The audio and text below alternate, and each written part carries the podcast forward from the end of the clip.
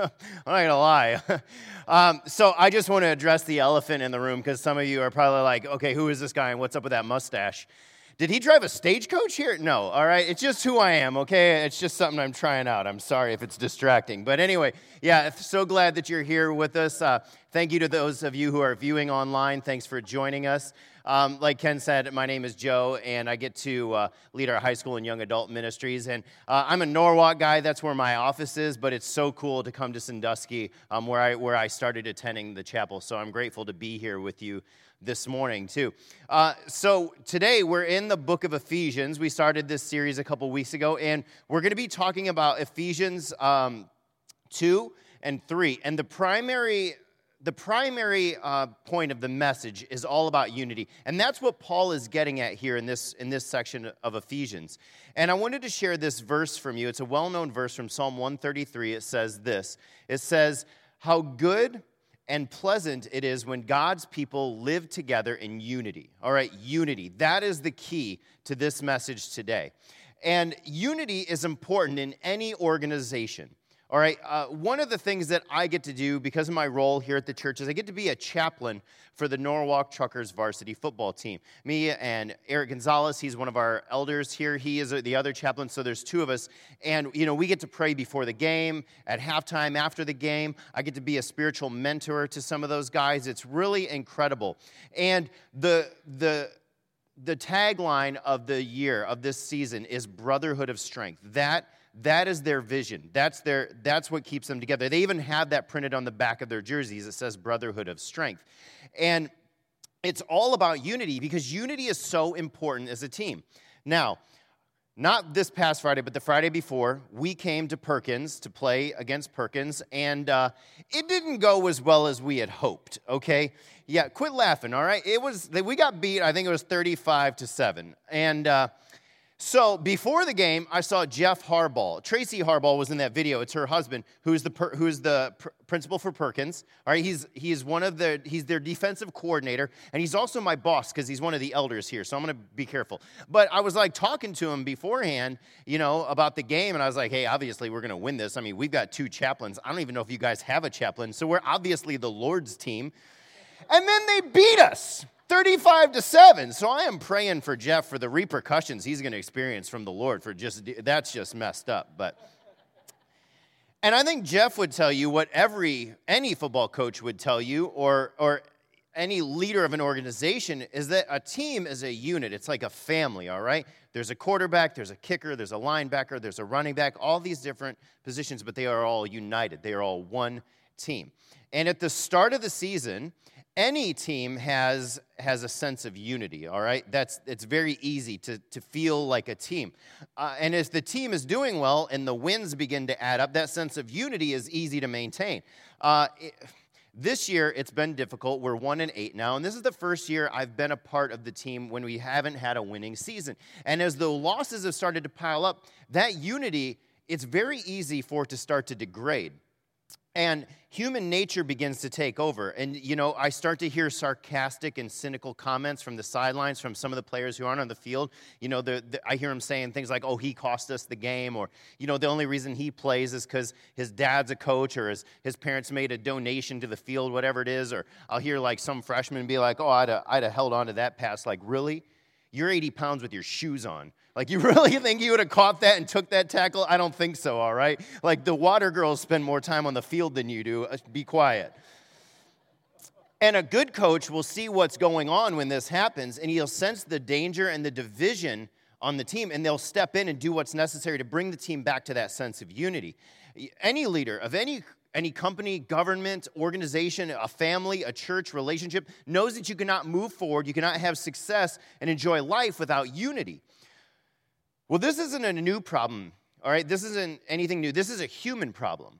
So I think the Apostle Paul, around sixty A D, as he's as he's in a Roman jail, uh, and he's and his heart is set on the church of Ephesians, and he starts to write this letter, I think he instinctively knows what any every football coach and all of us understand, is that unity is easily lost when things aren't going well.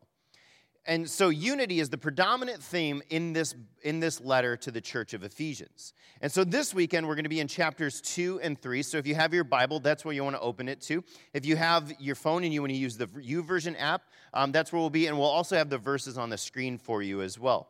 So Paul here is really getting down to the basics. And uh, I'm sorry for all the football analogies, but that's just what's on my mind right now. But uh, in, in nineteen sixty-one, Vince Lombardi did this. After his team had lost uh, to the Eagles, in nineteen sixty-one, he starts the summer training camp with his thirty-eight players, and they're probably thinking, all right, if we're going to win this year, we need to go to the next level. But Vince Lombardi decides to take them back to the fundamentals, to the basics. So he stands in front of these professional football players, and he holds up a football, and he says, "Gentlemen, this is a football." And that's how he starts his season. And so I feel like Paul is looking at the church of Ephesians and he's saying, church, this is unity. All right? And so we, we start to see that theme played out here. So we're going to start at chapter two, verse eleven. And it says this, "Don't forget that you Gentiles used to be outsiders. You were called uncircumcised heathens by the Jews who were proud of their circumcision, even though it affected only their bodies and not their hearts. In those days, you were living apart from Christ. You were excluded from citizenship among the people of Israel, and you did not know the covenant promises that God had made to them. You lived in this world without God and without hope." Okay, so a little bit of background to, to understand what Paul is saying here is necessary. The Bible is a big book with a long story, and it includes the story of God's people and how that starts with the call of Abraham, who's the father of the Jewish people. And by God's grace, and his grace alone, he chose the Jewish people to be a light to the world. They were called to be a representative of God's love, not because of anything that they had done, but because of God's grace. And people of other nations were supposed to look at the Israelites, the Jews, and look at them and say, okay, we want their God. But rather than becoming these shining lights, the Jewish people turned inward, and they turned prideful and eventually contemptuous towards the Gentiles who were the non-Jews, and looking down on them because, because they were chosen by God. And they were proud. One of the one of the physical characteristics was was circumcision, and they were proud of this, all right? And and they were kind of like, haha, we're circumcised and you're not. Pastor Jay wrote this, all right? I'm just I'm just saying what he wrote. Look, I'm not going to go into circumcision and all of that. Uh, listen, if you have questions about that or your kids have questions, if they're in here, um, Ken Rawson is going to be out in the atrium after the service. You can just send them right over to him, and he will answer all those questions. Oh, seriously, if you have questions, you can just email me. It's uh, eric at thechapel.family. I will handle all of those questions for you. Oh, yeah, I'm not going to go, but but basically, because of this, because of this this... this physical, you know, decision that, or this physical thing that they had done, they looked down on the Jews, and they thought because they were chosen as God's people, they started to think it was because of them and not because of God. And it made the Gentiles feel like they were they were outside of God's love. And so so Paul here in this in this passage says something. He says, "Don't forget." And I think you would agree there's value in remembering some things. Remember the days when, you know, you had trouble finding work and maybe now you have a job. Remember the days when you couldn't make ends meet and now, you know, you've got you've got some money and, and you're you're able to, to pay your bills. Or remember when your health was bad, but now it's good. I think about this, like, if I feel good today, all right? And so I don't really think about that. I'm not like, oh, hey, I'm so happy my nose works. But then as soon as I get a cold and I can't breathe, I'm like, oh, I long for the days when I could just breathe. You know, so it's good to remember those types of things. Remember the days when life was hard, but now it's easier. And so so Paul is saying that remembering helps us to appreciate what we have now. And Paul to the Ephesians is saying, don't forget, remember, there was a time when you were alienated from God. You know, this morning really drives that home for me. Uh, when I first started coming to the church, uh, I remember one of the first times I served was at the women's gathering. I don't know if you remember the women's gathering, but it was this massive, like, seven-day event um, that we would have. And I remember serving here, and I remember Meg, Meg, it was Meg Michler back then. She was, like, in middle school or high school, and she sang. And I was just blown away by how well she sang. And then I think now, to this day, Here I am giving a message. Meg is leading worship. And if you would have told me back then that someday I'd be giving the message here, I'd have said, you're absolutely crazy. Like, there's no way. And so God, it's so important for me to remember, like, where I was and where I am now. And so for those of us who are believers in Christ, if we are followers of Jesus, it's good for us to remember that it wasn't always like that. We weren't, we, we were far from God. And Paul tells the Ephesians, hey, remember, there was a time when you were far from God, and he says that to us as well, too. There was a time when we were alienated from God. Now, you might be here, and maybe you're you're new. Maybe you're just checking out this church. You're checking out this Bible thing, this Jesus thing, and you're like, well, am I alienated from God? You know, I don't even know that. I want you to know that if you wouldn't consider yourself a Christian, you're just checking this thing out, I want you to know that you belong here. This is a place for you. This is a place for you to come and ask those questions, to get those answers, to wrestle through those things. But if you're a follower of Jesus, I want you to remember that there was a time when you were not, and that God brought you to Jesus through his grace. Don't forget that, because remembering helps you to appreciate what God has done for you. Well, what has God done for us? Paul says this. He says, but now you have been united with Christ Jesus. Once you were far away from God, but now you have been brought near to him through the blood of Christ. This is what happened. Once, you and I, we were far from God. We were alienated from God. There was a wall between us and God. But, but we have been brought close to God through the cross of Christ. And it is nothing, nothing that we did. It is all by the grace of God through Christ. Like we learned last week in Ephesians two, eight, and nine, for it is by grace you have been saved through faith, and this not of yourselves, it is a gift from God, not by works so that no one can boast. Remember where you've been, and then rejoice in what has happened to you, what God has done for you. You are no longer separated from God because of your sins if you're a follower of Jesus, if you've placed your faith in him, and it's all because, because of Christ. And then Paul develops this, this life-altering truth. He says this, for Christ himself has brought peace to us. He united Jews and Gentiles into one people when in his own body on the cross, he broke down the wall of hostility that separated us. He did this by ending the system of law with its commandments and regulations. He made peace between the Jews and the Gentiles by creating himself one new people from the two groups. He goes on, together as one body, Christ reconciled both groups to God by means of his death on the cross. And our hostility towards each other was put to death. He brought this good news of peace to you Gentiles who were far away from him, and peace to the Jews who were near. Now, all of us, all of us can come to the Father through the same Holy Spirit because of what Christ has done for us. Right now, I'm reading this book by Philip Yancey. It's called What's What's So Amazing About Grace. And in this story, there's or in this book, there's a story told by Ernest, author Ernest Hemingway. It's about this father who had a falling out with his son, and he wanted to reconcile with his son, who his son had run away to, to Madrid in Spain. And and he wanted to reconcile, so he wasn't sure how to do it. So the father, saddened by what had happened in his family, he takes out an ad in the Madrid newspaper, and it says this. It says, Paco, meet me at the Hotel Mon- Montana. It's noon Tuesday. All is forgiven. Papa. Well, Paco is a pretty common name in Spain, all right? It's kind of like Joe in America.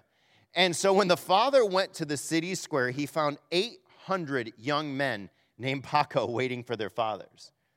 And, and Hemingway writes this because he realized that in families, there can be there can be walls of hostility. There can be falling apart. There can be something called ungrace, ungrace. And Ernest Hemingway wrote this because he knew this personally. He knew this. Uh, Hemingway's, Hemingway's mother was a devout, conservative, fundamentalist Christian. But her life was all about rules and regulation. They made Ernest Hemingway know very well that they disapproved of his liberal lifestyle. And because of this, and because of this, because it was always law and never grace, Hemingway never got over his hatred for his mother and her Savior. Because he saw Jesus in his mom, and he said, if that's who Jesus is, I don't want anything to do with that. And so does our faith speak of that on grace, or does it speak of grace? You know, we often speak of grace here at the chapel. Grace is the core of the gospel, but there is such a thing as ungrace, and that's what the Jew, that's what the Gentiles were feeling from the Jews. And Paul, who practiced the ceremonial, the Jewish ceremonial laws religiously, understood the mindset of the Jews. They saw themselves as better than the than others because God was on their side, because God had chosen them. They saw themselves as the sole object of God's love, and as a result, they spurned and they disdained and they hated the Gentiles, and they exuded ungrace by the way that they lived. And unfortunately, that happens today. You know, as followers of Christ, we are often big on salvation, but short on grace. And we can see ourselves sometimes as this club of righteous people who earned our way into God's favor. And because we think a certain way, we sing a certain way, we see social agendas a certain way, we vote a certain way, we see that as Christianity. And when someone doesn't fit our narrative of what it means to follow Jesus, then they don't belong. All right, now, of course, we would never say that to them. We're Christians, we only think it. Or we might say it to somebody else, right? Or we might treat them differently or maybe say something on, on social media. But it's but but when we find out that someone is, is, is following Jesus differently from the way that we are and they're finding happiness and that we're almost afraid of it. H L Mencken, this author, he des- he described a Puritan as a person with the haunting fear that someone somewhere just might be happy. And and the problem is, is that many people would apply that same caricature to evangelicals or fundamentalists. And Paul reminds them, and he also reminds us, that, that we were only brought into God by his grace. That we are nothing but a community of sinners who have been saved by grace, who have been forgiven, to which all other sinners are welcome here.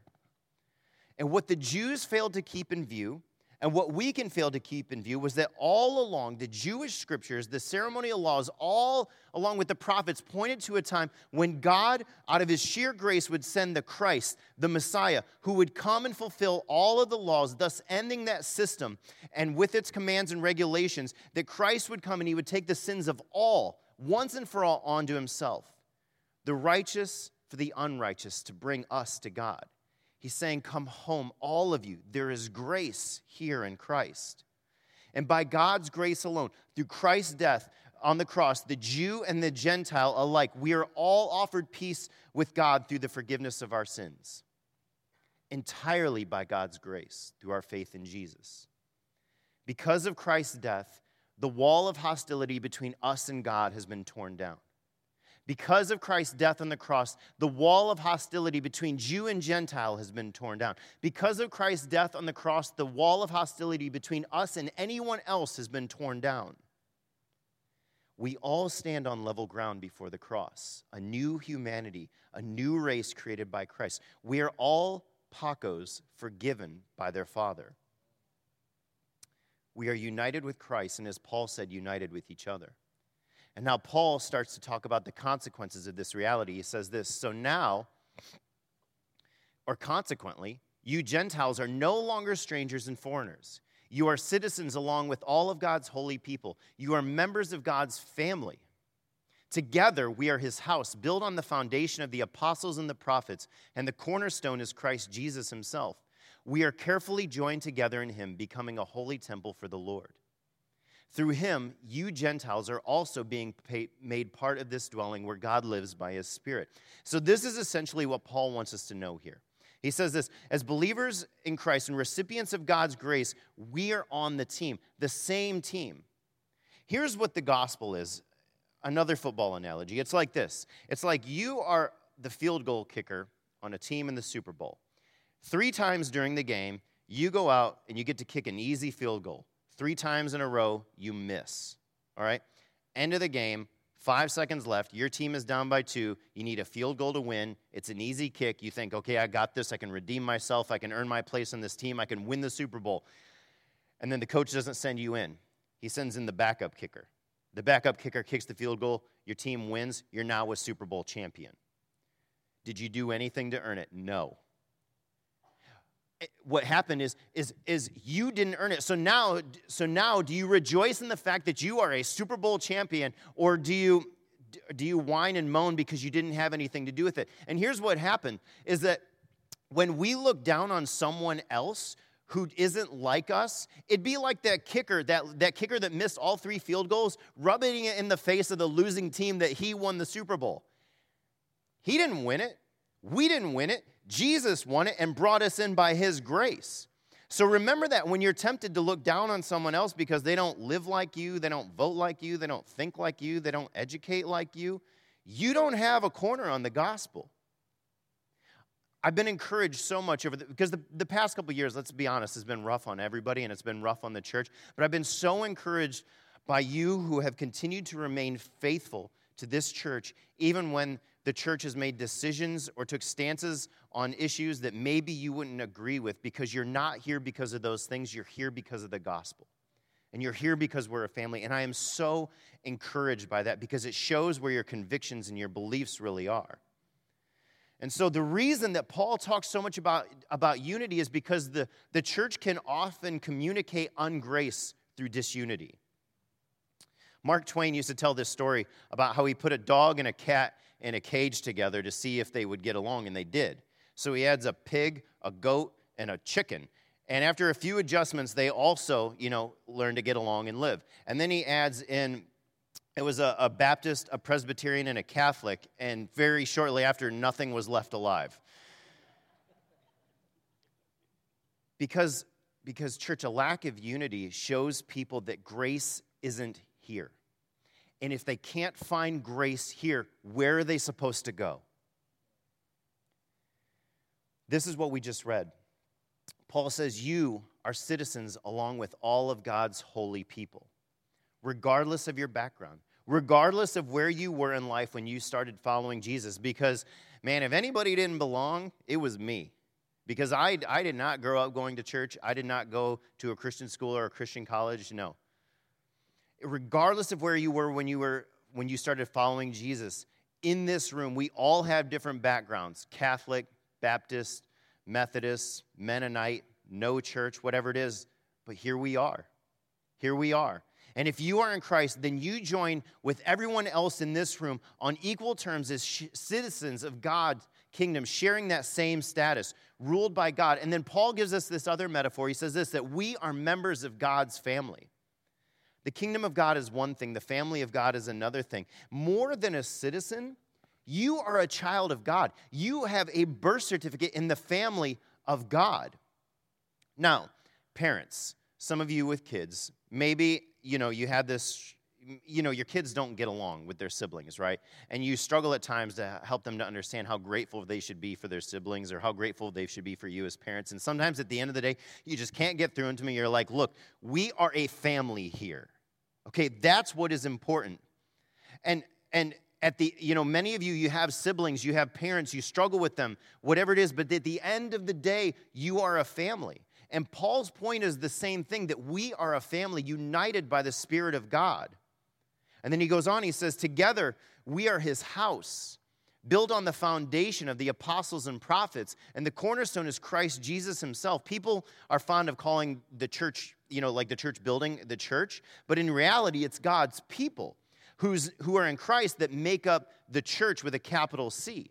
And God's house, his church, is built on the teachings of the apostles and the prophets, the scriptures. And in those scriptures, we understand and we realize that no stone is more important than the other, but each of us is of each of us as a stone, as a part of God's house, is utterly dependent upon the chief cornerstone, which is Christ. And then Paul drives home this point of unity one more time in chapter three. He says this, and this is God's plan. Both Gentiles and Jews who believe the good news share equally in the riches inherited by God's children. Both are a part of the same team, or I'm sorry, both are a part of the same body, and both enjoy the promise of blessings because they belong to Christ Jesus. So why would Paul apparently continue to overemphasize this point about unity, that we are all equal in God's sight? Because back then, just like it is today, it's so easy to look down our, our noses at other people, or to somehow think we are impo- more important than another person, or to show, show partiality to one person over another. Here's my struggle. Here's my struggle, church. I can't imagine me or you being forgiven for every sin that we will have ever committed or ever will commit, to be given the gift of eternal life through Christ Jesus, all by God's grace at the, at the cost of his son, and then turn around and condemn or judge or hate another person for their sexuality, their politics, their stance on race, or their, their decisions about vaccinations. Now, I'm not condoning or condemning any of those things, but what I'm saying is that's not what unity is, and it's a disgrace to the gospel to be forgiven for everything that you've ever done and then turn around and condemn someone else. Or conversely, it can be it can be easy for someone to think that they're not as important as someone else, or not as loved by God as someone else, or because they're not as useful in the church, or they they don't feel welcomed here.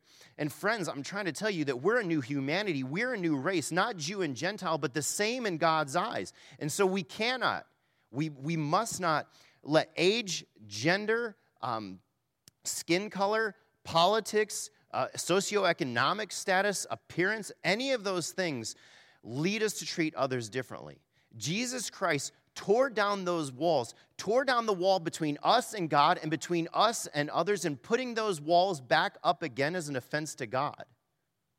So if you're here and you've ever felt unwelcomed or marginalized or judged or condemned by this church, I just want to tell you that I'm sorry. And that is not a reflection of Christ. It's not a reflection of Jesus. It's a reflection of the sinful humanity that we still, we still all wrestle with. And so I want to close this morning with this thought from chapter three that, that begins in an odd way. Paul says this in Ephesians three one. He says, "When I think of all this, I, Paul, a prisoner of Christ Jesus, for the benefit of you Gentiles." And then he doesn't finish his thought. And so you're kind of left wondering, like, okay, Paul, what are you, what are you saying here? And then at verse fourteen, he starts again. He says this. He says, "When I think of all this," and then he prays this beautiful prayer in Ephesians that we're going to look at next week. But in between verse one and verse fourteen, he has this one long thought, this one long uninterrupted sentence related to the theme of unity. And it's like Paul, in this one long, breathless sentence, he restates how he marvels at God's plan to create one united humanity under the banner of Christ. All people from everywhere, every background, every color, every shape and size, language, now made one body, one church, one humanity, all because of the grace of God through Jesus Christ. And in the middle of this big, long sentence, Paul says this. He says, "God's purpose in all this was to use the church to display his wisdom in its rich variety to all the unseen rulers and authorities in heavenly in the heavenly places. This was his eternal plan, which he carried out through Christ Jesus our Lord." God's eternal plan all along was to bring us together, one family, one in one house, one citizenship, all on the same team called his church. Made of every shape, color, size, language, personality. We are the chapel.